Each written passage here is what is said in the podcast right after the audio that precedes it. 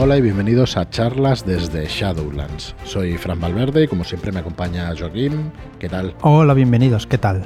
Muy buenas. Eh, pues llevamos algunos capítulos que nos falta Marlock. ¿no? Marlock. No Mm, sé si el viernes estuvo con nosotros, ya no me acuerdo. Creo que sí. Bueno, pues nada, que se te eche ya de menos Marlock, a ver si. Sacas un poco de tiempo, no dibujes tanto encima. Nos decían por Telegram que el otro día fue su cumpleaños, Es que verdad, si le habíamos regalado las llaves de, de las cadenas. de las cadenas y por supuesto no. claro. Sí, ahí encadenado. Así que nada, bueno, esperamos que no se os haga aburrido, pues contar con nosotros en el podcast y, y que no tengamos su voz, aunque siempre es mejor que, que tengamos el, el trío de voces, creo yo. Nada, mañana tendremos una partida. Bueno, hoy es martes, día de Dungeons and Dragons. Ayer fue eso terroristas, los martes van a ser Dungeons and Dragons. Los miércoles vais a tener o una charla de las que hayamos hecho en YouTube cada 15 días a las 10 y media o una partida, y mañana tendréis partida.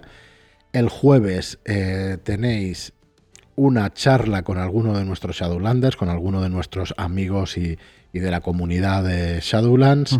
Y los viernes trataremos la llamada de Cthulhu. Así que bueno, mientras eh, vamos a tener ese guion durante bastante tiempo, vamos a ver si lo conseguimos. Probablemente poda- podamos tener programas especiales con motivo de algún, de algún tema específico, pero en principio queremos seguir ese guion para que sepáis de qué va a ir el podcast y a qué ateneros con, con charlas desde Shadowlands. Y bueno, hoy como vamos a tener la guía, vamos a hacer a seguir con el repaso de la guía del Dungeon Master, pero antes pues os quiero recordar la preventa de eh, los siguientes suplementos de Esoterroristas.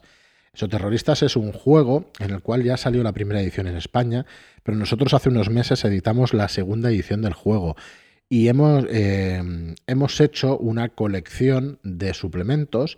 Está el juego y luego van a salir todas las aventuras y todos los productos que salieron en inglés, más dos campañas que hemos producido nosotros aquí en España. Entonces, los dos siguientes suplementos que están ahora mismo en preventa desde el 19 de abril hasta el 9 de marzo son la guía definitiva del esoterror, escrita por Robin Delaus, y las crónicas de Skullkill, Agentes Nuevos, escrita por Álvaro Loman. El primer libro es una guía para que vosotros como jugadores pues podáis tener eh, la ambientación y que podáis basaros en esa ambi- ambientación a la hora de hacer esas misiones que os encarga la Ordo Veritatis de acabar con el esoterror. Sí. Y que dejéis de rasgar la membrana porque... Correcto, eso Oh, se lo dejamos a Álvaro Loman, que siempre es un buen desgarrador de, de membranas.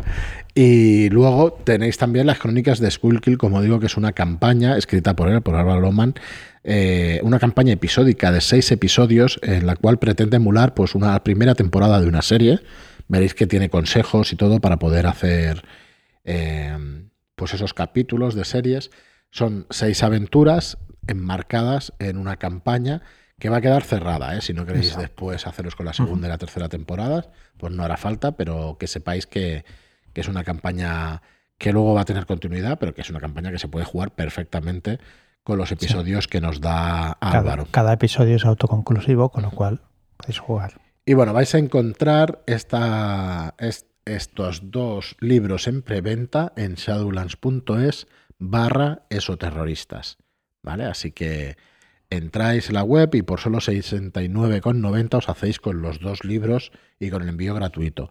Puede parecer un precio alto, pero son libros en tapadura, son libros a todo color y creemos que va a quedar una colección, una colección bastante impresionante, ¿no? De- Tam, sí, entre 6 y 8 libros, eh, pero porque no los he contado, ¿eh? porque los tenemos ya seguros. Tenemos estos tres, vamos a ver si los podemos contar un momento. sí. Antes que los cuentes, decirte que también tenemos el regalo del PDF La Noche Más Lluviosa. Correcto, que se me olvida siempre decirlo, disculpad. Y para si os hacéis en esta preventa con estos dos libros, tenéis el PDF de la noche más, más lluviosa también de un Shadow Shot escrito por Álvaro Loman, especial para esta ocasión. Pues mirad, van a salir, eh, tenemos el básico, guía definitiva de su terror, crónicas de Skullkill, luego tenemos también el libro del horror incesante, el manual de invocación del oso terror, una campaña que es la redención de Albion y historias más allá del velo, que es otra campaña. O sea que van a salir un mínimo de siete libros. ¿Vale? Así que ahora ya lo sabéis, pero eso sí, los vamos a, a diferir en el tiempo, los vamos a alargar en el tiempo, pues para que para que el mercado lo pueda absorber, ¿no? Para que realmente para que las aventuras se puedan jugar y que tengáis material como para poder disfrutar de este juego. Eh, así que bueno, como mínimo son estos siete libros y no descartamos que alguno de ellos se desdoble, pero en principio van a ser los libros que van a salir. Hay tres aventuras sueltas, Love of Money, Six Pack y Profound Miracles, que, pretendemos eh, ponerlos en el manual de invocación del exoterror. ¿Vale? Así que eh, el único libro que está por ahí danzando es World Breaker, que está escrito por Robin Delaus, que es una campaña también que probablemente salga en un tomo aparte. Entonces entramos entre 7 y 8 volúmenes, pero vamos a intentar concentrarlos para que tengáis esa colección y que bueno, que dentro de un par de años pues podáis ser los afortunados poseedores de una colección que, bueno, que yo, yo creo que en el, como se dice, en el rol patrio, ¿no? Pues no se ha visto demasiado y creo que puede quedar muy chula. Esperamos que quede muy chula. Y nada, gracias a todos por el apoyo que estamos recibiendo, por vuestras compras. Y, nada, que si queréis comprarlo, eh, shadowlands.es barra esoterroristas. Exacto. Muy bien. Pues vamos a Dungeons and Dragons y seguimos con los capítulos estos, yo iba a decir rarunos, ¿no? Pero bueno, que no son tan raros. no, eh, no sean tan raros. O igual nosotros, como no jugamos tanto Dungeons, no, nos suena un poco raro, pero igual los, los, que juegan mucho sí que hacen viajes interplanares y necesitan información de los diferentes planos que existen en Dungeons. Correcto. Hoy el capítulo va de viajes interplanares. ¿Y qué es esto de un viaje interplanar? A ver, cuando los aventureros viajan a otros planos de existencia, están haciendo una travesía legendaria que podía obligarles a afrontar guardianes sobrenaturales y numerosas ordalías. Eh, la naturaleza de estos viajes y las pruebas que tendrán que superar durante ellos dependerán de gran parte del medio de transporte que utilicen. O sea, se pueden usar un portal mágico o un conjuro para hacer estos viajes. Y antes, fuera de micro, me comentaba Joaquín, es, verdad que, es un juegazo, que esto está todo súper arreglado y tal, y opino lo mismo. Eh, aquí vamos a explicar ahora de qué manera se pueden hacer estos viajes interplanares, porque por un lado tenemos esos portales y luego tenemos los conjuros. Y cada uno de ellos está arreglado. Claro, es que es eso. Así que es una, es una pasada realmente, tal y como, como está escrito el libro y de qué manera. Bueno, ¿cómo funcionan los portales interplanares? Vale, eh, un portal es una conexión eh, estacionaria. Fija, claro. Exacto. Que enlaza una ubicación concreta de un plano con otra situada en, otro plano distinto. ¿Vale? Eh, los más reconocibles son entradas que pueden cruzarse de forma como una ventana transparente, ¿vale? cubiertos de una niebla. Todo muy bucólico. basta con atravesarlos para, para viajar interplanarmente palabras nuevos. aparte de eso, pues pueden ser círculos de piedras verticales, torres que se elevan, grandes alturas, alturas. Incluso poblaciones enteras que existen en varios planos a la vez o que van saltando siguiendo una secuencia de, pues, de tiempo o de lo que sea. Eh, también puede ser una tomar forma de vórtice, por ejemplo, el corazón de un volcán puede llevar a un plano de fuego. Pues se va a meter su tía ahí en el corazón de un volcán. claro, igual un infernal no le, no le importa. Sí, un infernal seguro que no. bueno, eh, la manera más sencilla ¿no? de, viajar entre planos es este portal, ¿no? atravesar estos portales. Pero bueno, el portal mismo puede ser una propia aventura, que era lo que queríamos explicar hoy. Quizá por ejemplo, el encontrar el, portal puede ser una tarea muy ardua y muy difícil por la localización o por la propia investigación necesaria para saber su ubicación. Después, una vez hallado el portal, pues normalmente tienen unos guardianes que lo custodian. Tú no eres digno para cruzar ese portal, ¿vale? Así que hay que ganarte, te tienes que ganar el derecho de cruzarlo. Eh, y no es necesario el combatir, ¿vale? Igual necesitas eh, saber o buscar la solución de unos acertijos o quizá una ofrenda, nunca se sabe, ¿no? Eh, y por último, eh, pensar si el portal permanece abierto siempre o solo en contadas ocasiones, ¿vale? Cuando es en contadas ocasiones, el libro lo regla, ¿vale? Sí. Tiene una serie de reglas que podemos utilizar o no, ¿eh? pero tiene Claro. una serie de reglas. Y Por un lado- cambiarlas, sí. Sí. Por un lado, el tiempo. Pues que solo está abierto un dado de cuatro horas en los momentos adecuados. Bueno, de hecho, esto, la literatura fantástica está en todas partes. ¿eh? En la, montaña solitaria de Bilbo, solamente cuando le da la luz en cierta época de otoño, creo recordar, no me acuerdo exactamente, ¿no? Pero, pero es justo ahí donde se ve la entrada a la montaña solitaria. En, bueno, ya recordáis un montón de momentos en, en literatura. Luego, la situación. ¿Qué es lo que os decía yo? ¿no? Que el portal se abre en una condición especial, en un Claro. día lluvioso o formulando un conjuro en las inmediaciones, como lo de la palabra clave al entrar en las minas de Moria también, en. El Señor de los Anillos. Sí. Eso me, ha, me ha recordado la palabra abracadabra, ¿no? Correcto, es una Exacto. palabra mágica que... No que sé si se puede explicar un chiste así rápido. Sí, claro. El, el borracho que está delante de su casa, abracadabra, abracadabra. Y sale en la pareja arriba, sale, ¿quieres dejar de gritar? Y dice, abre cabrona, que no me salía. Perdón. Bueno, los comentarios, por favor, reclamaciones No. y comentarios a, en Bueno, esta semana ya tengo dos muertes seguras. Bien. de alguna de las partidas que hagas. Sí. Muy bien. Luego eh, hemos dicho el tiempo de los portales, hemos dicho la situación de los portales. Un evento aleatorio, ¿vale? Eh, o un portal aleatorio que, como dice la propia palabra, pues describe, lo describe en tiempo y situación, todo al azar, y permita que un dado de 6 más 6 viajeros atravesarlo y quede clausurado, por ejemplo, un dado de 6 días. ¿vale? Luego, lo que tú decías, una palabra, La palabra de activación. que sea una palabra concreta que permita abrir el portal, o una llave, un objeto que eh, desempeña la función de llave y que solamente se abrirá el portal si hay una criatura, por tanto, el objeto en cuestión en cierto momento o en cierto lugar. ¿no? Así que bueno, eh, el atravesar este portal puede ser una propia aventura, ¿no? Una búsqueda de los requisitos para abrir el portal puede ser la propia aventura que queráis jugar en esa sesión. Y luego tenemos los conjuros. No solamente los portales nos van a llevar a otros planos, sino que también existen conjuros que te van a llevar a otros planos. Ahí, bueno, vamos a necesitar componentes materiales difíciles de encontrar y, y de utilizar. Entonces, bueno, te puedes especializar también y Sí, necesitas un nivel alto para lanzar este tipo de, co- de conjuros. Cosa que no sucede pues con, con, con la otra manera, ¿no? Con los portales. Claro que el portal no necesitas ningún, ningún nivel especial. Ajá. Solo que el, el guardián, pues igual te, Muy te bien. da para el pelo. Pues también hoy queremos seguir con, con otro apartado, ¿no? Que es el plano astral. Ujú. Bueno, el plano astral es un plano completamente distinto y es un reino de pensamiento y de sueños. Sí, En los- el que los visitantes lo, Exacto. perdón, No. lo van a visitar de manera incorpórea para alcanzar los planos exteriores. Sí, se trata de un gran mar plateado, ¿vale? Igual hacia arriba que hacia abajo, con remolinos llenos de volutas blancas o grises, que se mezclan con motas de luz que brillan como estrellas distantes. Todo muy, Muy poético. muy poético, ¿verdad? Sí. bueno, las criaturas cuando estamos en el plano astral no se envejece ni se padece hambre o se padece sed.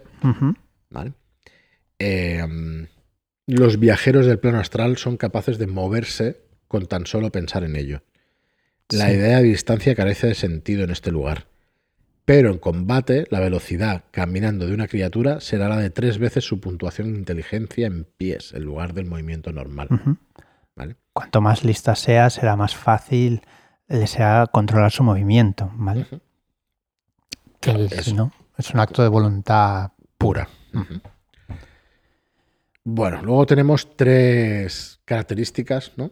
De- dentro de los viajes del plano astral y de este tipo de viajes, que es La proyección astral, ¿vale? Los personajes de nivel alto suelen ir a, a los a, a este plano con el conjuro proyección astral, ¿vale? Eh, ¿que ¿Por qué? Porque es una manera de no morir, ¿vale? Porque cuando el personaje en esta zona muere, el personaje en- en el plano material. material, pues no lo hace. ¿Vale? Ya que viaja de forma de proyección de la propia conciencia. ¿Vale? Seguimos con los estanques de color. Las entradas sí, es de. una paranoia. Sí, esto es una. un poco.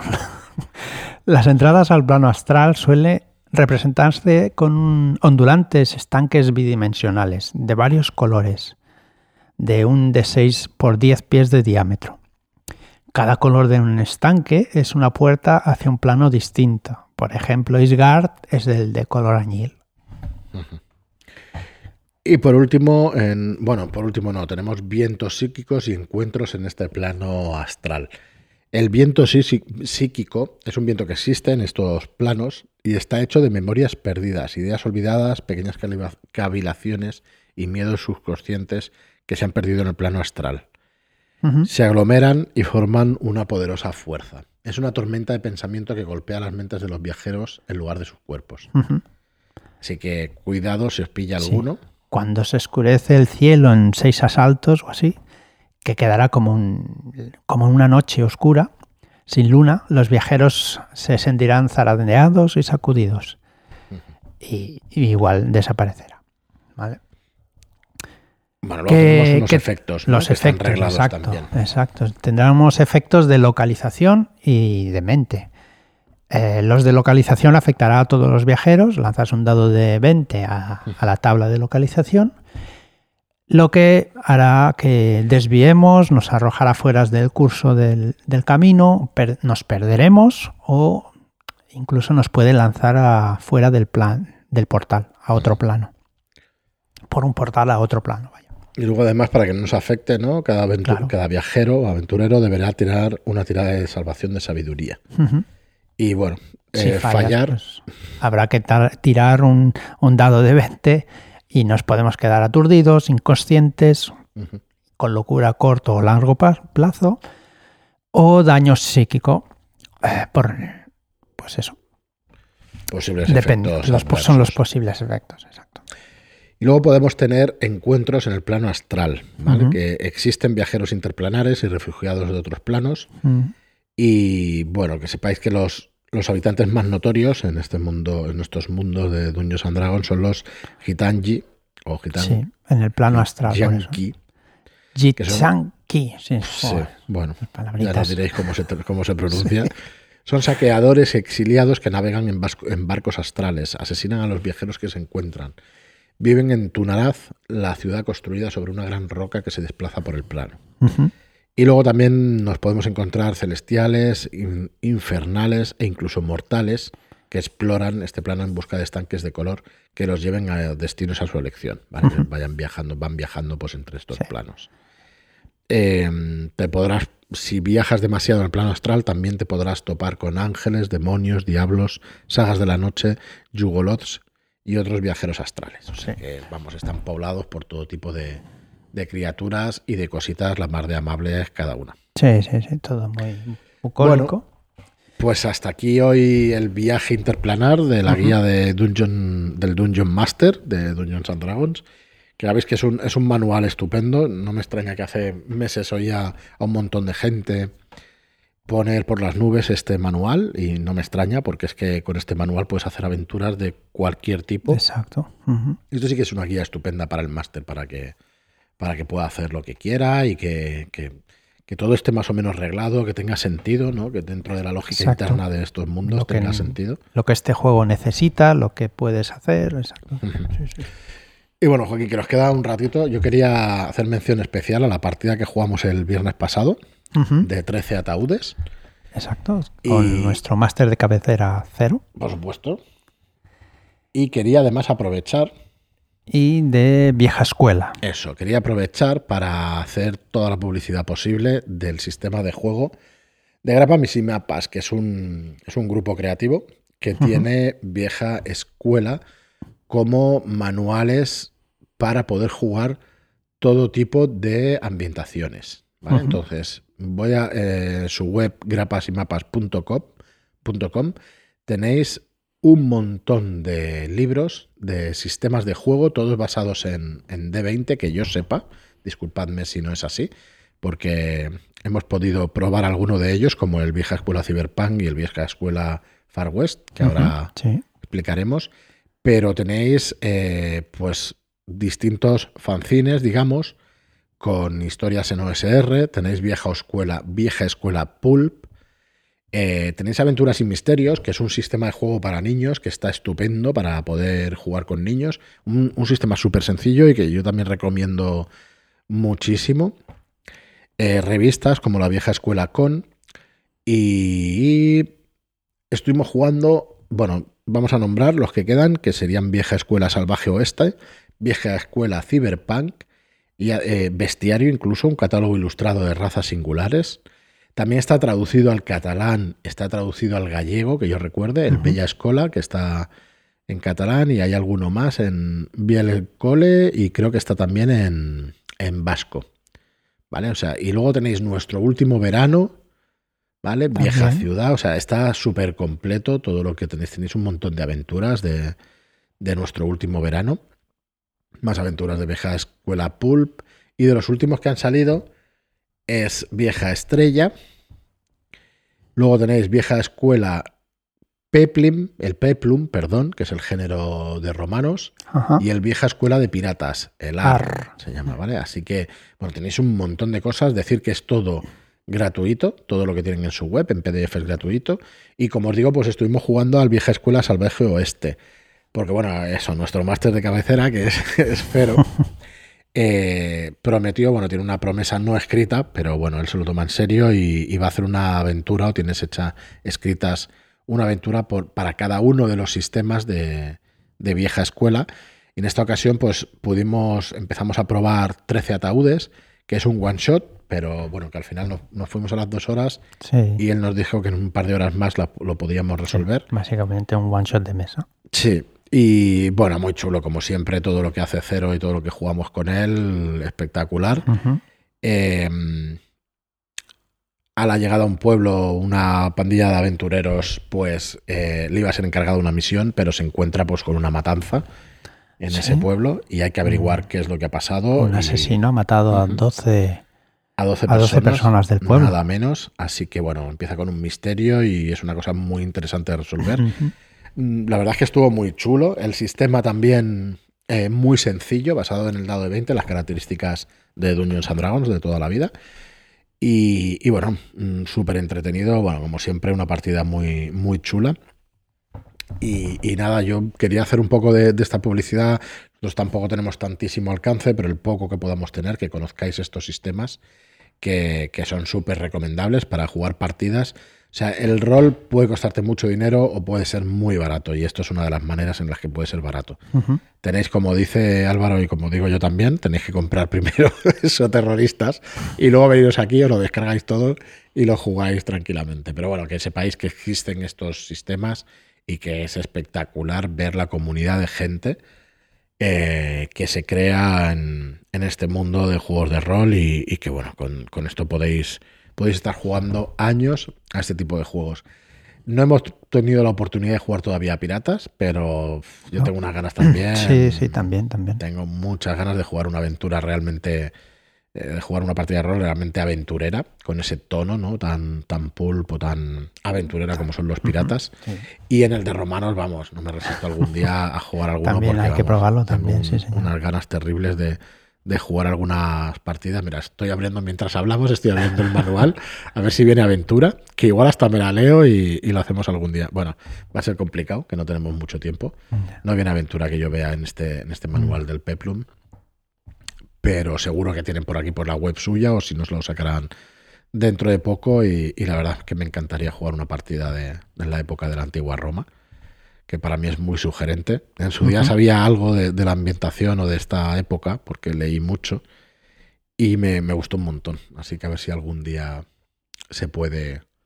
Se puede jugar. Se puede jugar. Estoy buscando, pero no. Hay aquí criaturas y al final la, hoja de personaje. Muy chula la maquetación, como siempre, de todos los manuales de esta gente de vieja escuela.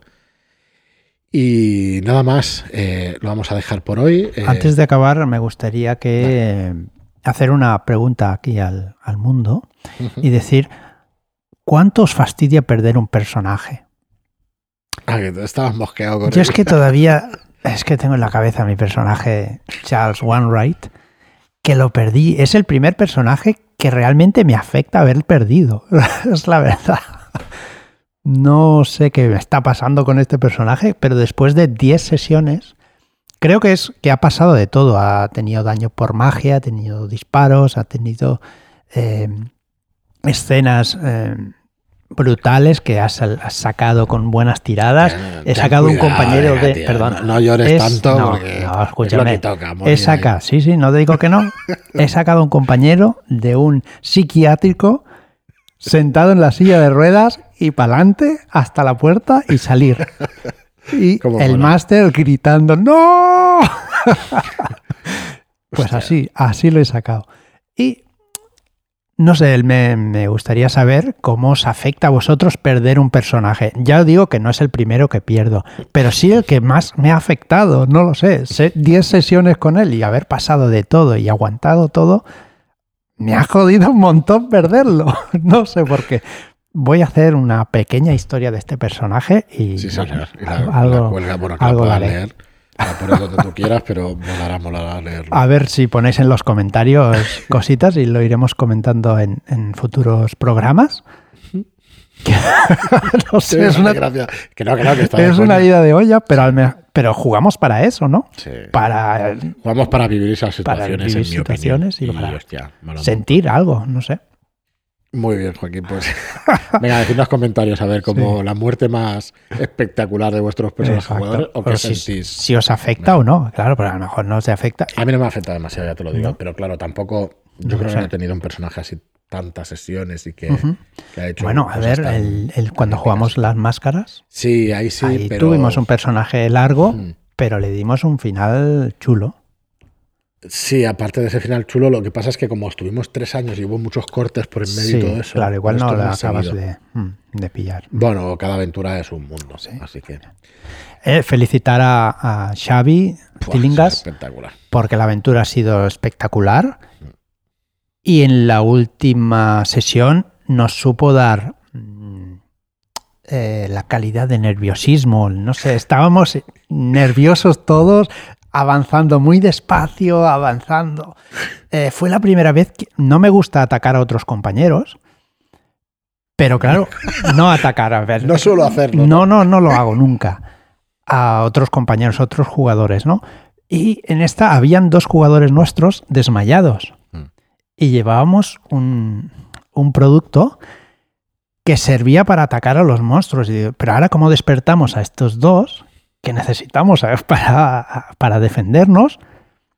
Y entonces eché el producto encima de uno y digo, a ver si Así me lo voy a cargar. y no, no, hu- hubo mucha tensión en ese, ese día. Una, una partida Estuvo muy, muy bien. Enhorabuena a Xavi porque le ha sabido dar el, el tono y le ha A ver si sabido hacemos una charla todos conjuntamente Exacto. y que Xavi nos explique todos los entresijos y nos puede Ujú. explicar la historia. Y si no, Sí. pues lo comentaremos y lo Claro, sacaremos lo todos. comentaremos un poquito porque igual la quiere hacer más adelante y esto sería un mega spoiler. Emilio, que tu puntería es legendaria, tío. Tu puntería fue genial. Lástima que no vieras en la, el pequeño Sí. cartucho de dinamita El- que dejó el- Xavi allí y que luego Que ponía así en luces grandes TNT. y nos hizo volar por los aires. que es coña y que yo me lo pasé súper bien. De hecho, a mí ese final de salir por los aires y tal, creo que no lo había vivido nunca y también me pareció muy chulo, muy chulo, muy bien traído y hostia, es una ambientación donde es mortal y como tomes una mala decisión o, o no te hayas dado cuenta de un detallito, pues, pues vuelas por los aires y ya está. Aquello no, no creo que fuera culpa de nadie, sencillamente tocaba disparar, creo que ayudamos a otro grupo porque nos cargamos a dos de los, de Sí, los malos es que y es en lugar de cuatro luego salieron dos. Los Bueno, grupos nos hemos ido ayudando. Nuestro grupo, que iba un poco más avanzado, Mm. dejó información para que los policías pudieran, si nosotros no acabábamos bien, pudieran ir y, y acabar con todo. Los policías han acabado bien la aventura, creo, y han parado los planes malvados de- del enemigo final. Muy al menos bien. de momento. Pues nada, ya haremos. Yo creo que esa charla igual Sí, se puede incluso emitir en el podcast y eso. Bueno, no porque tendrá spoilers. Claro. Bueno, ya iremos dando noticias. Pues nada, muchas gracias por escucharnos, muchas gracias por estar ahí, por vuestros comentarios de 5 estrellas en iTunes, por vuestros me gusta y comentarios en iBox. Gracias y hasta el próximo programa. No soy un jugador llorón. Muchas gracias y hasta la próxima.